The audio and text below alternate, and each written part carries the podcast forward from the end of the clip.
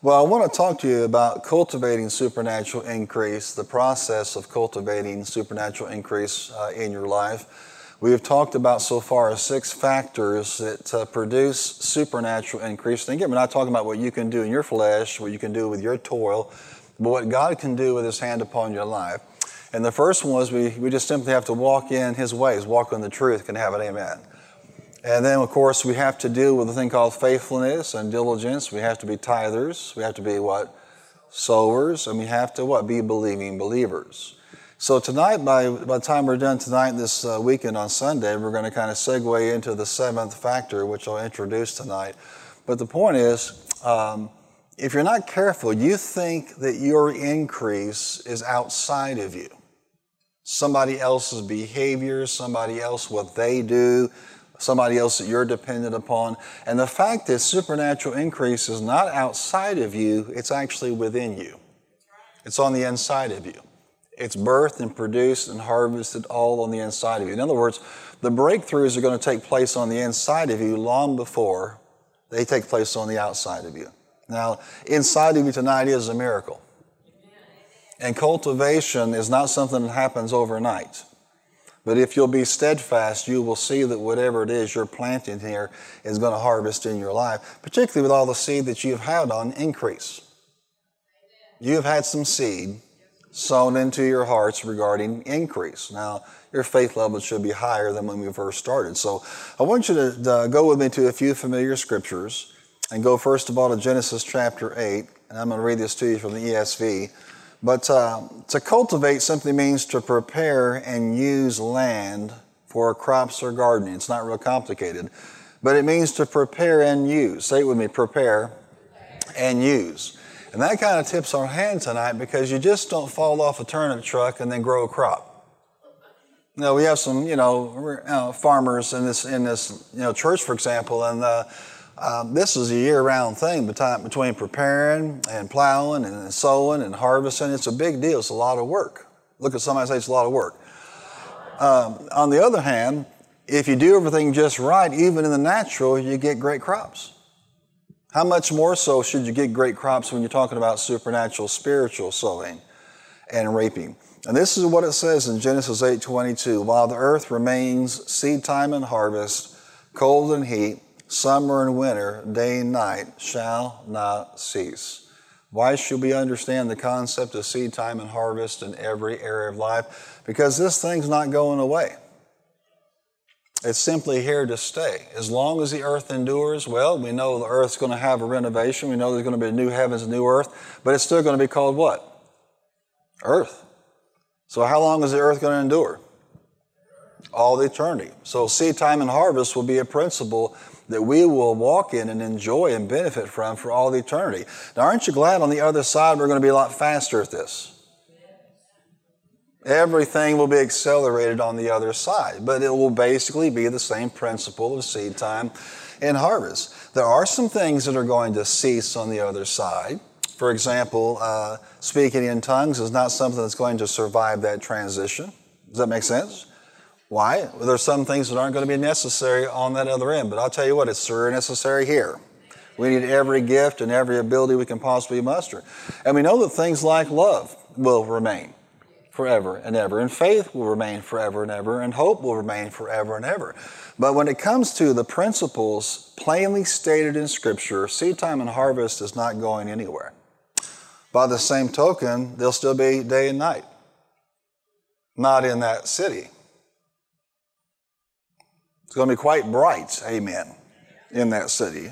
Why is it going to be bright in that city? Because the Lord Himself is, is the light. There will be, you know, summer and winter. And if you don't believe that, just hang around Kentucky and it will change.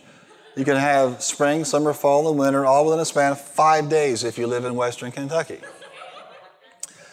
Um, that's not going to change, but I can tell you this the, the weather will not be under a curse then the weather will be under a blessing then. And uh, isn't that a blessing? Yes, it is. Go to Galatians chapter 5 for a moment. Actually, we're in Galatians 6. When you found it, say, I'm there. Okay, somebody's there.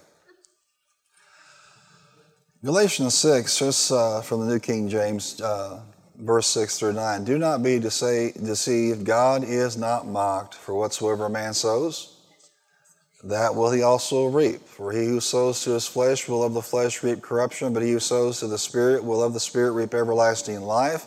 Let us not grow weary while doing good. The doing good here is talking about in your sowing, in your giving, in your investment in the kingdom of God, in your serving God. Do not grow weary while doing good. Why would he say that? Because it's possible for Christians to do what? He's not saying this because he's making stuff up. The reason he's doing this is because apparently people in the Galatian church and others are getting weary. You don't have to be in the Galatian church to get weary. How many know you can be in the Hope Harbor church and get weary? So this applies to us as the day that he, he wrote this to encourage us keep on sowing, keep on giving, keep on serving, keep on investing, keep on doing what you're doing. For in due season we shall reap. Now that's an apostolic, right, statement. It is the word of the Lord we shall reap. Yes. Say like you believe it, I shall reap. I shall reap. But there's a caveat there, and what is it? If I don't lose heart, if I don't quit, if I don't throw in the towel, then I'm going to reap. Do you see this? Nothing can stop you from supernatural increase unless you stop it yourself. That's why there's a battle for your heart. That's why there's a battle for your emotions. That's why there's a battle for your mind, for your thought life. Not because necessarily it won't work for you. There's a battle because it is working for you. And the only way for the devil to stop this in your life is to get you to throw it down. Our breakthrough comes first on the inside. Our increase is not out there. It's, it's, you know, it's cultivated on the inside of us. But if we stop the process of cultivation for whatever reason the devil talks us into, the result is the same. We will reap a harvest if we what? Faint not. So this has to be a high priority of yours. And you know, some of us can do real well and seed time and harvest for a day or two, month or two, or even a few years. But at times people get put out and tired, whatever, and they begin to, you know, back away from the things that they believe God, the things they're trusting God for. In the end, is it just delays the good thing God has in your life. So the promise is you're going to reap. On, said, I'm a reaper. I'm going to reap. If what? If I faint not. Now you say, well, I don't know if I believe that. That's why we talked about being a believer. Because the believer does what? Believes what God said. And God said, you're going to reap. And a believer is going to say, yes, amen. And they're also going to say, if I don't faint, that I'm going to reap. Why is this important? Because this is a, a process. This is not a slot machine. It's not a soda machine. You, you put in the money and sometimes you get your drink out. You know, that's not how this works at all. It's, there's a process involved, and it requires that you and I are diligent and steadfast all the way through this thing. And we continue to be that way. And then we just practice this as a cyclical lifestyle the days of our life. Uh, go to Genesis 26 with me. And let's look at just a moment somebody who knew a little bit about seed time and harvest and about the blessing. Abraham had a son of the promise, what was his name? Isaac. And Isaac began to look around at the condition in the land. He noticed there were famine conditions, there wasn't water, things weren't growing. And so his immediate thought is, well, I need to take myself and mine out of here because this isn't the place to be. We pick this up in chapter 26, verse 1. Now there was a famine in the land besides the previous famine in Abraham's time. And Isaac went to Abimelech, king of the Philistines in Gerar. The Lord appeared to Isaac and said, Do not go down to Egypt in that plain. Live in the land where I tell you to live. Do you see this? If you're not careful, you think, well, if I go over here, if I'll go over there, then I'll have a harvest. If I will move over here, then everything's going to be fine. If I'll go over to this place or this town or this state or whatever, then that's going to be the key. Can I tell you why that's wrong? It's wrong because wherever you are, that's where you are. The problem is not Timbuktu, Kentucky, California, South America, Central America, Europe. The, the focus or the, the place where God does us cultivating is in your heart. So it doesn't make any difference geographically where you are as long as you're where God has told you to be because it's not that ground in Kentucky or Canada or Tennessee that's producing the harvest. It's the ground of your heart that's producing the harvest. The reason it's important that I be where God called me to be and you be where you're supposed to be is because it gives us confidence. I'm smack dab in the middle of God's will, so my heart is going to be on maximum cultivating power. I have confidence that that's where I'm supposed to be. And that's one of the reasons why the devil will try to confuse your purpose and your destination so you're chasing your tail instead of waking up into yourself and saying, it's not the location, it's the condition. Come on, say it with me. It's my, not my location, it's my condition. Well, you know, Abraham, uh, Isaac thinking like a natural man in terms of that, and it's understandable why. But he said, Don't go down there. Stay in this land for a while, and I'll be with you and bless you. Now, if God is with you, guess what? Everything's going to be all right. If He's with you, it's all going to be okay, no matter what land He's called you to be in. He says, I will be with you and bless you. For to you and your descendants I'll give all these lands and will confirm the oath I, I swore to your father Abraham. I'll make your descendants as numerous as the stars in the sky and give them all these lands. And through your offspring, all nations on earth will be blessed because Abraham obeyed me and did everything I required of him, keeping my commands, my decrees, and my instructions. You know what he's doing now? Same promise he gave to Abraham, now he's giving it to Isaac. The cultivation doesn't take place in a geographical location, it takes place where? Now, don't get me wrong, covenant also makes a big deal out of the land that God has given Israel. And guess what? I don't care who's against Israel, they're not going to be uprooted from their land ever again. I don't care how many things they throw and how much politics and who condemns them and calls them this and calls them that. God has restored them, and prophetically, they're there to stay. And I pity the poor fool who tries to move them out. We know in the Word of God what happens when they do try to do that. So, you know, land and covenant, it, it's an important deal in the mind of God, but you have to understand in terms of your spirituality, you right now are a walking cultivation. Because that is where these things happen inside the heart of the born again believer. So it says, so Isaac stayed in Gerar, and then uh, later on in that uh, chapter, verse uh, 12, Isaac planted crops in that land, and the same year reaped a hundredfold because the Lord blessed him. Say it with me, it's not location, it's condition. That's why a lot of people have what I call the itch. They get an itch and they go over here. They get an itch and they go over there. They get an itch and they move here. They get an itch and they move over there. Instead of realizing that it's not in the itch. Denzel Washington put it like this a lot of people have destination addiction when I get here, everything's going to be great. Wherever you are, that's where you are. The issue is not the destination. You be where God's told you to be and just be at peace, and then realize that you're going to produce and cultivate supernatural increase, not because of the geographical location, but because of what? Now, if God has commanded you to be in a certain location, then you can't have confidence for increase if you're disobeying God. Isaac, stay put. Isaac, do what I tell you to do. I'll be with you and I'll bless you. So that's what he did. It's a big deal that he did what God said. Now, Isaac planted crops in that land the same year, reaped a hundredfold because the Lord blessed him. The man became rich. I think I call that supernatural increase in the middle of a famine. He became rich and his wealth continued to grow until he became very wealthy. He had so many flocks and herds and servants that the Philistines envied him. It's time for you to stop envying the world. And it's time for the world to start envying you because of supernatural increase. Uh, just the other day, someone, you know, I was on the telephone, but told me that a reporter's come by to try to uh, talk about uh, pastoral parsonages in Texas and the investment that ministries make, and some of the people in ministry own their own homes, and other people have a, a ministry provided thing. And they asked my opinion. I said, This is nothing but a hit piece getting ready to be written. Somebody's wanting to make a big deal out of maybe somebody lives in this city in Texas or this city in Texas. And I'll tell you, well, don't ever criticize or judge a man of God's anything because you don't know the price that's been paid to get where they're at. You don't know what they have sown. You don't know what they put up with. You don't know how the devil tried to get them to faint a thousand times and didn't do it. And then God turned right around and said, Because you wouldn't quit, I'm going to bless you. And this alarm bell went off in my spirit, and I said, This is nothing but a hit piece getting ready to happen.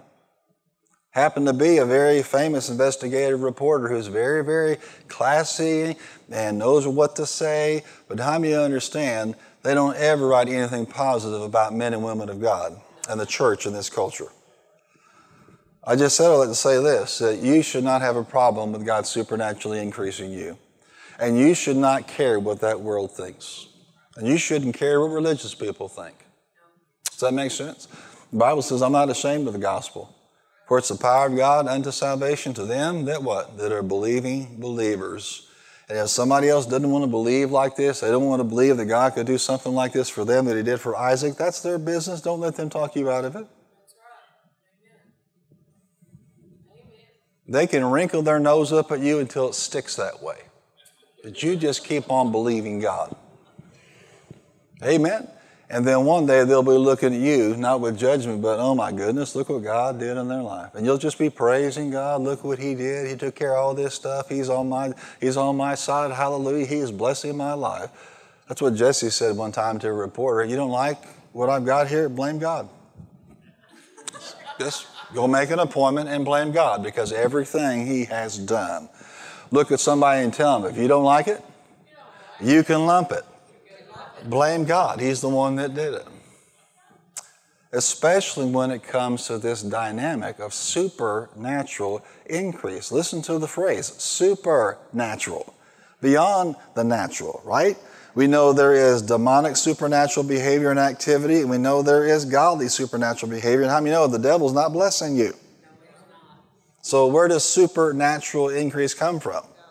It comes from God. You think about the devil's activity against man, he causes man to lose, to take away, to destroy. From the story of Job to modern history and warfare to what you see him do, he comes, the Bible says, to steal, to kill, and to destroy. But Jesus said, I have come that they might have life and life more abundantly to the full till it what?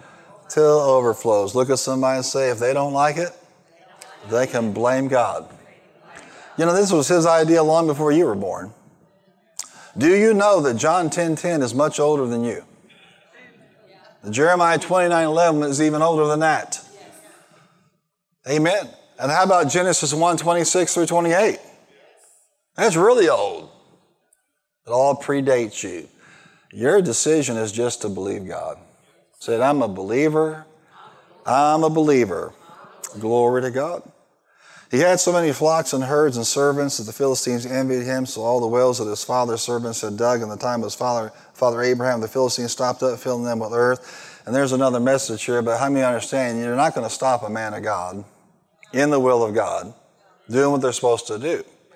They're always going to have everything that they need to make this work. God has to supernaturally provide it.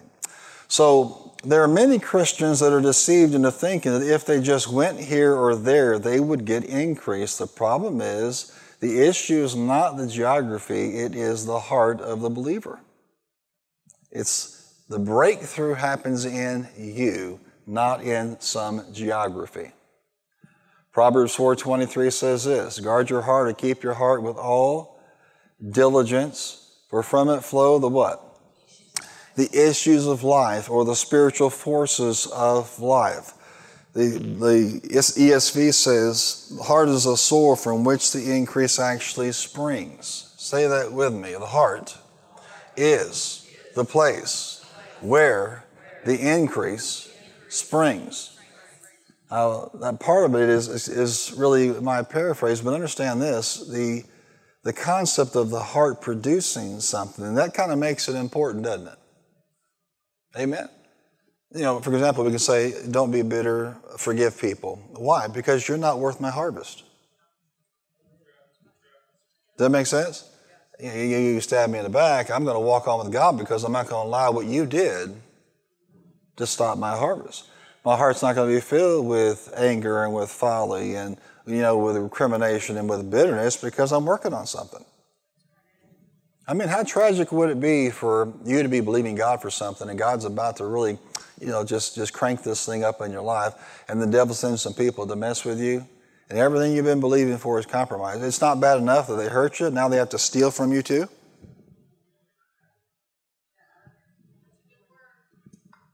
Rip you off as well. It's not enough to run you in the ground. Amen. So, Pastor, I've been listening to what you had to say, and that little boy said in that video, you know, about uh, you know my name being safe in other people's mouths, and I feel like my name's not safe in some people's mouths. Well, join the club. You can't do anything about whether your name is safe in somebody else's mouth, but you have everything to say about whether other people's names are safe in your mouth. That's the thing you focus on. I'm not going to retaliate. I'm going to do what? I'm going to get the sweet revenge of supernatural increase. Amen. So walk on with God in this thing. So Guard your heart with all diligence, for out of it flow, flow. The source of all these wonderful things is the garden of the heart. Now, real quickly, go over to Mark chapter 4. I want to lay this foundations for you. And Mark 4 makes it absolutely irrefutable that the ground that God supernaturally sows into and produces harvest from is the human heart. The ground that he actually sows into and produces harvest from is the ground of the human heart. Everything that might be missing in your life can be grown. Everything that maybe you'd have a desire for can actually be grown if you follow these uh, principles. Get to uh, Mark chapter 4. And let's look at the verse 14 for a moment. Then Jesus said to them, Don't you understand this parable? How then may you understand any parable? The farmer sows what? The word. So, what is the seed? For every crop, what's the seed going to be? For anything you be believing God to grow, what's the seed for it? It's the Word. No, it's not religion, not the Farmer's Almanacs, not what the New York Times said. Huh? I mean, this is one confused society. People don't know what gender they are.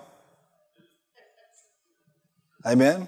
Some of them identify as white people as being blacks. There are people that are black identifying as white. They don't know, you know, what their heritage is. They're confused. And yet guns are the problem in America. No, stupidity is the problem in America. We need the wisdom of God. Amen. And so, you know, you think about this. Uh, the key to overcoming anything is, is what God thinks. So, right now, the culture may tell you to drop the Word of God on this issue, or walk away from this issue, or dumb that down, or don't you dare speak up for God on this issue. Understand this if you throw down the Word of God, you're throwing down the seed that would transform this society, this nation, your lives. There is no other seed that can do that. It brings itself to pass when it's acted on in faith. So if the devil can get you and get preachers to stop teaching and preaching the word, then we are done as a nation. This is the key. We cannot give up on the supernatural seed of God's word because this is how we grow things. Well, if you're opposed to God, and I suppose as a culture you don't like what God's perspective is, the last thing you want to do is, is, is more harvest from the word. But from our perspective, that's the key. It is what did God say and continuing to sow that word day in and day out consistently all the days of our lives. That's how you can turn anything around. You can turn a, a life around, a marriage around, a family around, a city around, a nation around with what? With the seed of the Word of God. So read on with me. How then you will, will you understand any parable the farmer sows the word. Now, some people, and I want you just to think about this when we say the word some people, the hearts of people. Some hearts are like seed along the path where the word is sown. As soon as they hear it, Satan comes and takes away the word that was sown in them. Now, what's going to happen if we throw seed on top of the concrete outside this building? It's either going to get washed away, or guess what? The birds are going to come and eat it up. It's not going anywhere in that particular kind of hearts. It goes on to say, Others or other hearts, like seed sown on rocky places, hear the word and at once receive it with joy, Why would they receive it with joy? i tell you why, because the promises of God are yes and amen. When you have your eyes opened up to the Word of God and the revelation of God and His Word and what He said He'll do, get all the religion out, you're excited. You're thrilled. Joy comes. The problem is, with that revelation comes a thing called trouble and persecution. And this is where we lose a lot of so called Word of Faith people. Notice I said so called. They tried that faith stuff and it didn't work. Faith tried you and you didn't work. Faith is not corruptible. Do you see this? Because it comes from the Word of God. So some other factor is playing in that issue. For example, like weariness or coming out of love or not developing your patience or some other variable. But I want you to see, they only last a short time. When trouble or persecution comes because of the Word, they quickly fall away. So as fast as they're excited, they walk away from this stuff disgruntled, offended, put out, and not just with the message, but with the messengers. And with the churches that are also involved with the message, they get put out and set aside because it ain't happened like they thought it was supposed to happen because they didn't see this as a process that required diligence. They saw it as a magic potion or a wand. If I'll just wave the magic faith wand, everything will be perfect in my life. Well, there's a problem with that because faith attracts trouble.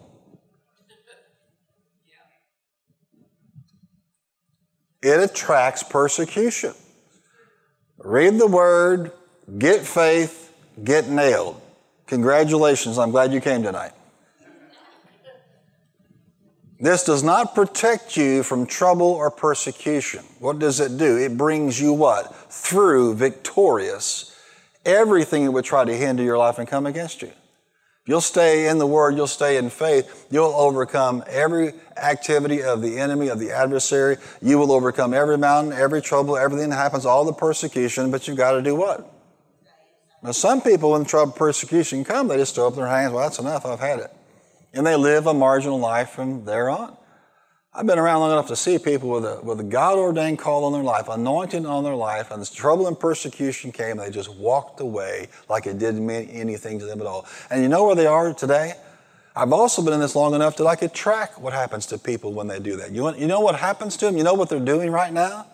Absolutely nothing living that same old natural life, marrying and giving in marriage, you know, having some babies or maybe some grandbabies and working a job and growing old and one day they'll die and somebody will say something nice at their funeral. Let me tell you something. God has more in mind for you than that.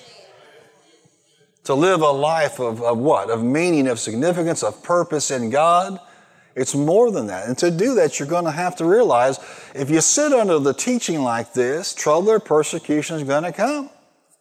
Well, then I won't sit under teaching like this, under teaching like this, where trouble and persecution is going to come.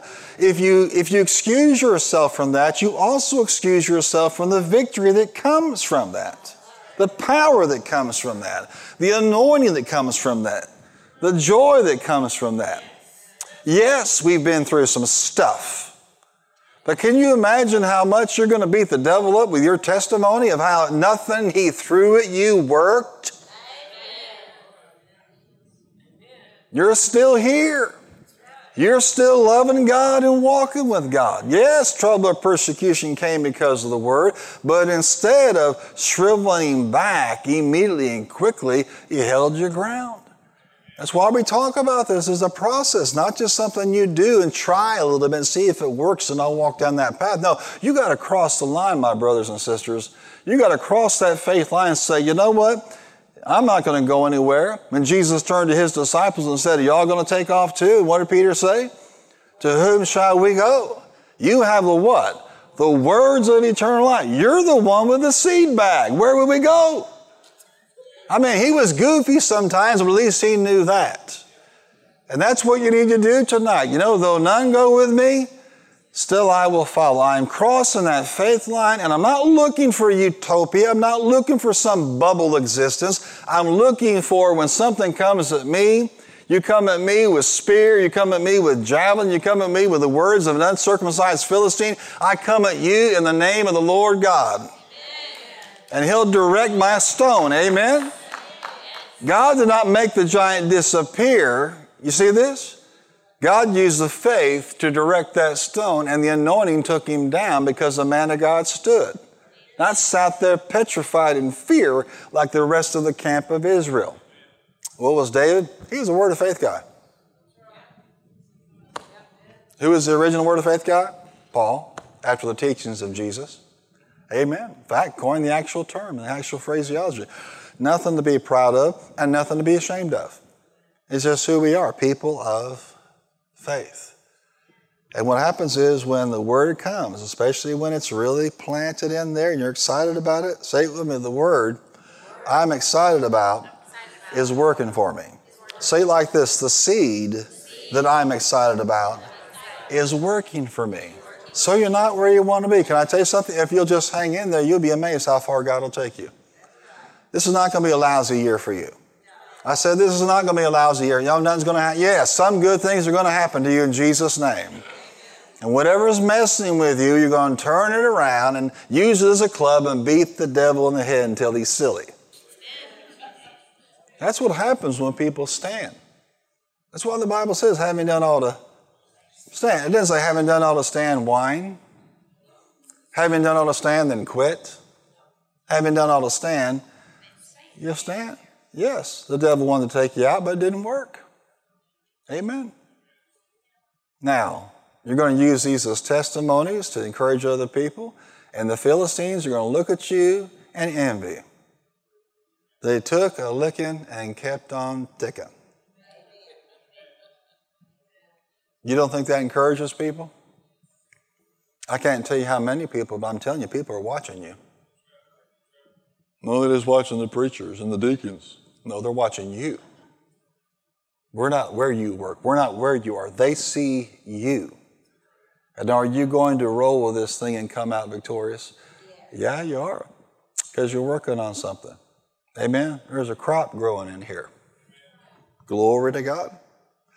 He goes on to say, Still other hearts, like seed sown among thorns, hear the word. Now, watch this. They, they didn't get on the path. The birds did not eat up this seed. They didn't spring up and then die because trouble and persecution came. They navigated that test. They did just fine on that.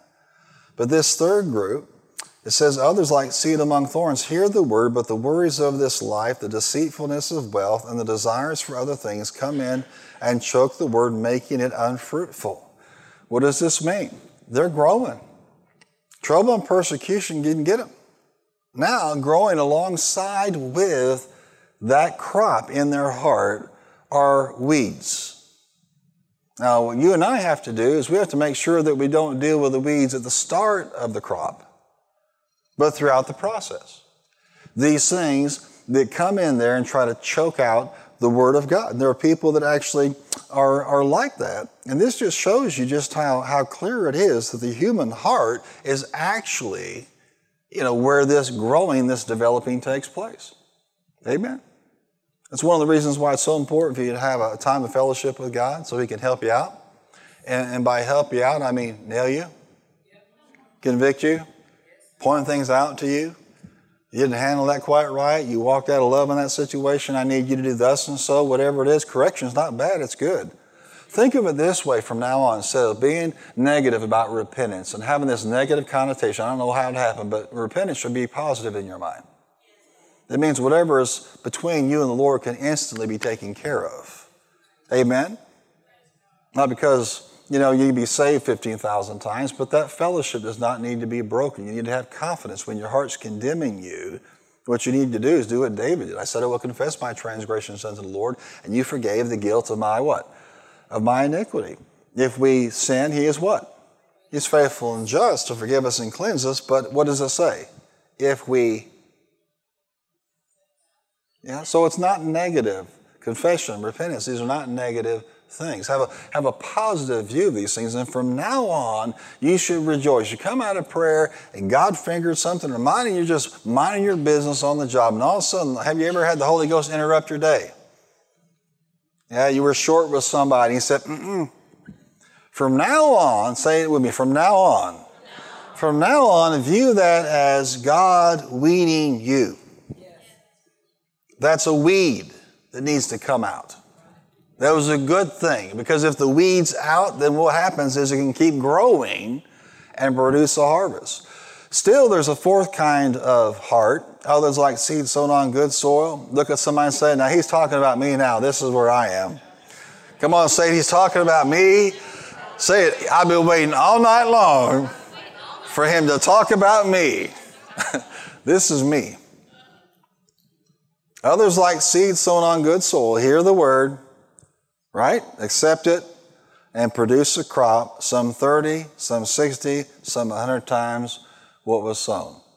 I perceive we have some Isaac anointings in this room tonight. Amen. If he could do it, that means it could be done. Amen. Glory to God. Well, that's for those people. They're super special and, and they're in that kind of ministry and they live over in this city and they go to this church, blah, blah, blah. Had nothing to do with it. The same word that worked in Abraham's heart will work in your heart tonight. The same word that works in Isaac's heart will work in yours tonight. It's just about the process of cultivation. So I want to leave you with some thoughts tonight, and then Sunday morning I want you to be in prayer because we're going to go step by step through the cultivation process. And when we're done, we're going to have people harvesting left and right in this church. Amen. They're going to be growing up and springing up, and blessings and good things are going to happen. But I want you to see very three important points. Number one, write this down the locus of cultivation. The locus or the location, the place where it all happens, is the human heart. You have to understand that supernatural increase is developed and grown in the heart. I want to say it again supernatural increase is developed and it is harvested in the human heart. That means that somebody else out there is not the key to your increase. No man, no system, no employer, no situation. No one is the master over that harvest. Guess who is? You under the Lordship of Jesus Christ. The heart is the key. Now raise your hand if you have a heart. now we're not talking about the blood pumper. We're talking about the what? The spirit of the man, the Bible says, is the candle of the Lord. It's the part that he lights up. It's the part that actually has experienced the new birth. It's the part in you that's perfect. Without interference, without weeds, without quitting, without getting all discouraged and depressed, left alone with you and the Holy Ghost and the Word of God, that ground will always produce. It's perfect. Look at a ground, piece of ground in Kentucky or North Carolina, Tennessee, Illinois, where the ground is so fertile, you can say, know, that, that, that ground would grow anything. Those are just blessed people that live there because it'll just grow anything. Look at somebody and say, Your ground was made perfect. Watch this. It is perfect, but it can be crowded with weeds and rocks. It can be neglected. It can be overrun. You can abandon it. Amen? Because of trouble or persecution. But it's perfect. It is perfectly suited for receiving the Word of God. Say this to me my heart is the depository for the Word of God. That's where it was designed to go. Don't put too much emphasis on symbolism and everything out there. That's perfectly fine if it's not contradictory to Scripture. But the point is, your heart is what was designed to deposit the Word of God. Jesus makes it plain in Mark 4 and in other places. So the locus of supernatural harvest is where? The locus of cultivation is the heart. Amen? That's the perfect part of you. Now, your body's not perfect yet. And your mind's not perfect yet. And your will's not perfect yet. And dear God, we know that most people's emotions aren't perfect yet. That's where sanctification comes in, right? And that's where glorification comes in. The restoration of God's presence, power, and goodness on your mind, your will, your emotions, sustaining your body, and one day giving you a different kind of flesh. And so when you're on the other side and the day of the resurrection comes, you are perfect in every way. What a day. I said, What a day. In the meantime, you should advance in this glorification. In the meantime, you should see your heart for what it is, the perfect, you know, repository, depository for the Word of God. And it can grow a harvest 30, 60, and a hundredfold. Write this down as well. Number two, the process of cultivation. The process. You've got to understand that this is a process, which means that time is going to go by, which means steps are involved, which means diligence is involved. Um, I wish we could just hear a sermon one time, understand it, receive it, say hallelujah, and wake up tomorrow morning and there's the harvest. That's just not the way this works. Now, can God do something like that? He does stuff like that. He, he does things supernaturally, but the problem with seeing things like that in retrospect, for example, we may see somebody in Scripture that appears to get an instant healing. We don't know how long they've been praying. We don't know if the, gate, the man at the Temple Gate Beautiful had been calling on God or even asking other people to pray for. We don't know that. We don't have all those details. Oftentimes, what looks like an instantaneous harvest, we don't have the backstory for it. Amen. Now, that doesn't mean that God doesn't do instantaneous miracles. He does instantaneous miracles. I have seen them, and so have you. Amen. But the normal way of operation in the kingdom of God is seed time and it's harvest. Listen to this in Mark 4, verse 26. This just underscores the concept of process. Say it with me cultivation is a process in the human heart. In Mark it says, He also said, This is what the kingdom of God is like. A man scatters seed on the ground night and day, whether he sleeps or gets up, the seed sprouts and grows, though he does not know how, all by itself. The soil produces grain. You see the perfection of the human heart there that's born again. Now, if you're not born again, guess what you're producing? Sin begets sin. Rebellion gets rebellion. Destruction begets destruction. I don't care. You look at somebody, you think they're so successful and look at all they got, and whatever. I'm telling you that on the inside, they're producing decay every single day. You just don't see it. How many people that have, have had amazing talent in singing and music have left this life early?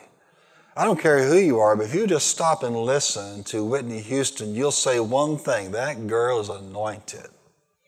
But was that anointing ever fully released for the benefit of those on the earth? People are entertained, they're impressed, but look at the destruction. It's very rare that you see people of great wealth and great fame, great power in that realm of entertainment where there's not a thousand things going with it because what? They don't have the ability to do what?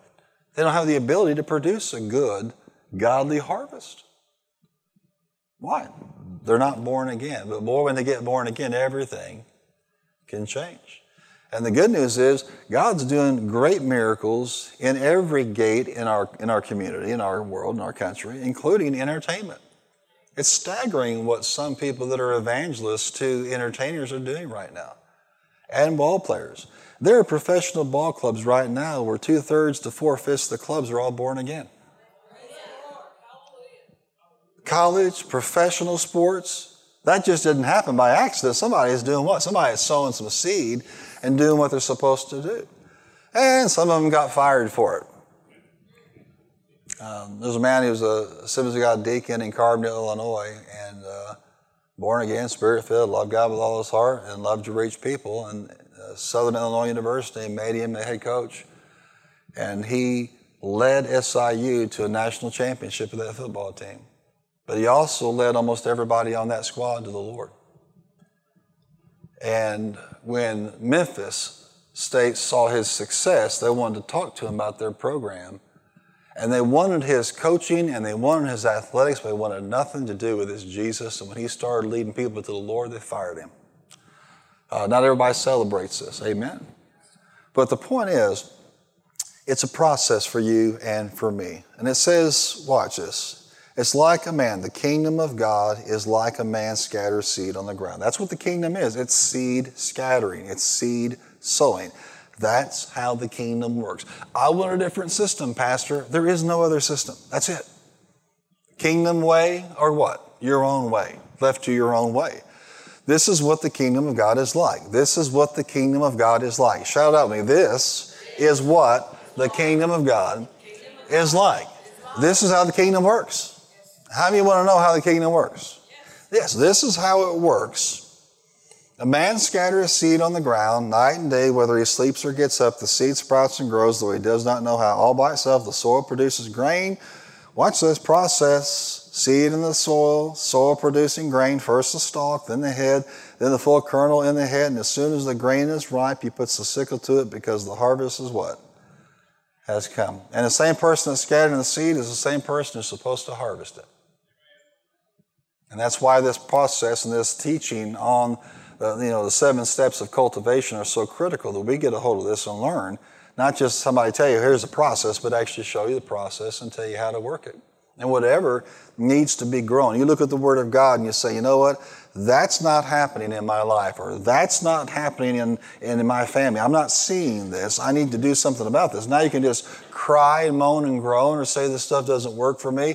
Or you can begin to say, you know what I'm going to do is I'm going to begin to plant the heavenly seed and grow this in my life, in my family, because this is how the kingdom of God works through seed time and harvest. As soon as the grain is ripe, he puts the sickle in it because the harvest has come.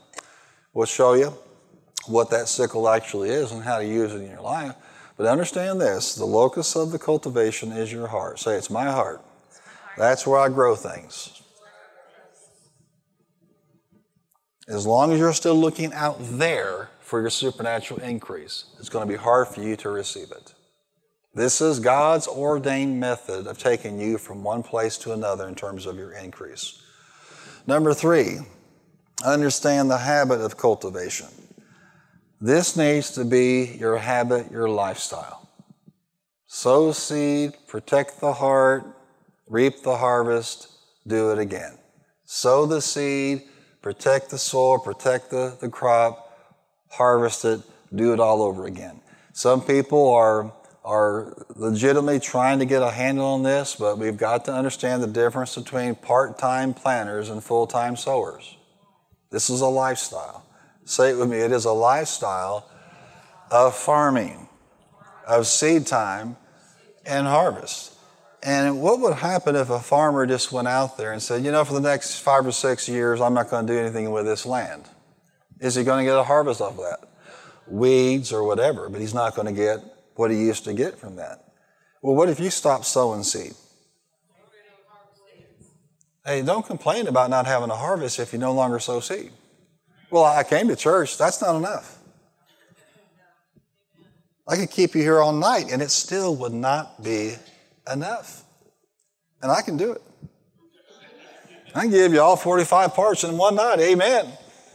You'll be walking out with red eyes, a dazed look on your face, but your heart will be exploding with the Word of God. Hallelujah. But you can do this every day. You should be doing this every day. Putting it before your eyes. Talking the Word of God with your mouth, listening to the Word preached and taught. We've never been in a day, isn't this the truth, Rodney? Where so many great resources by great men and women of God, faith filled people, have put their resources out there just for the taking. Amen? Just for the sowing.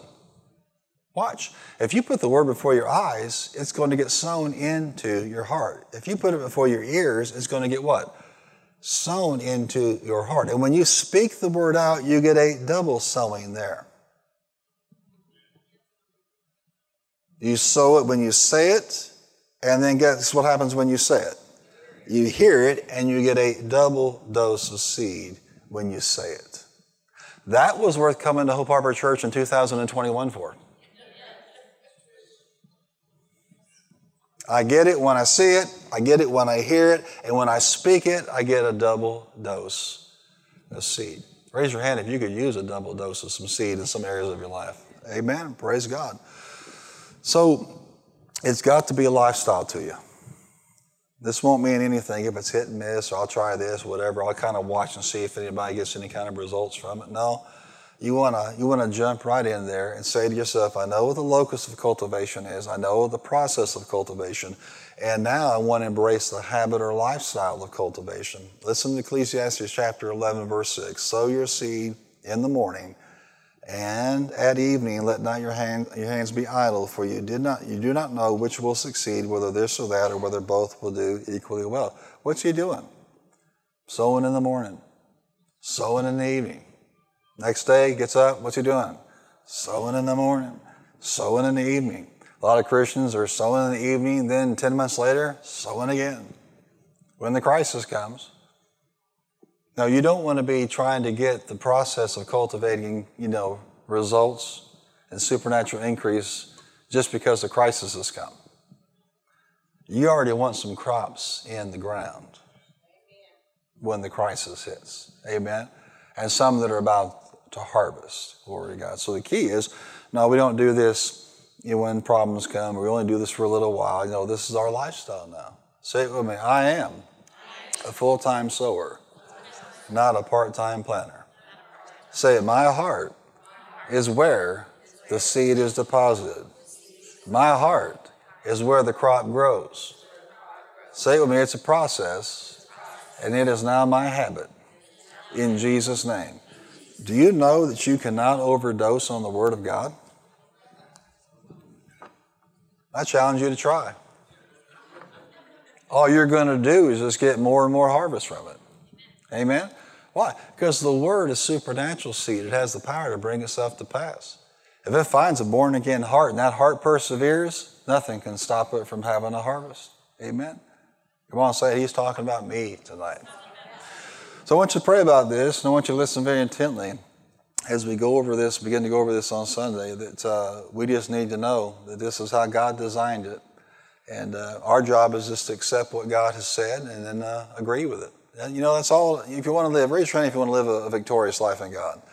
Find out what He said and just agree with it. Don't fight it.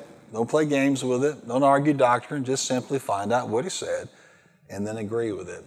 And you'll see God do things in your life. Amen. Why don't you bow your heads for just a moment? How do you need to grow something in your life? It could be in the physical realm or relational realm or financial realm. You need some increase, supernatural increase. Raise your hand, up high, nothing to be ashamed of. You just need, you need to see some harvest in your life. It needs to see something happen. Amen. We're just going to agree together. Hallelujah. And say this with me out loud. Heavenly Father, the first thing I want to do tonight is repent. I want to repent because that ground has stayed fallow too long. There's not been a planting.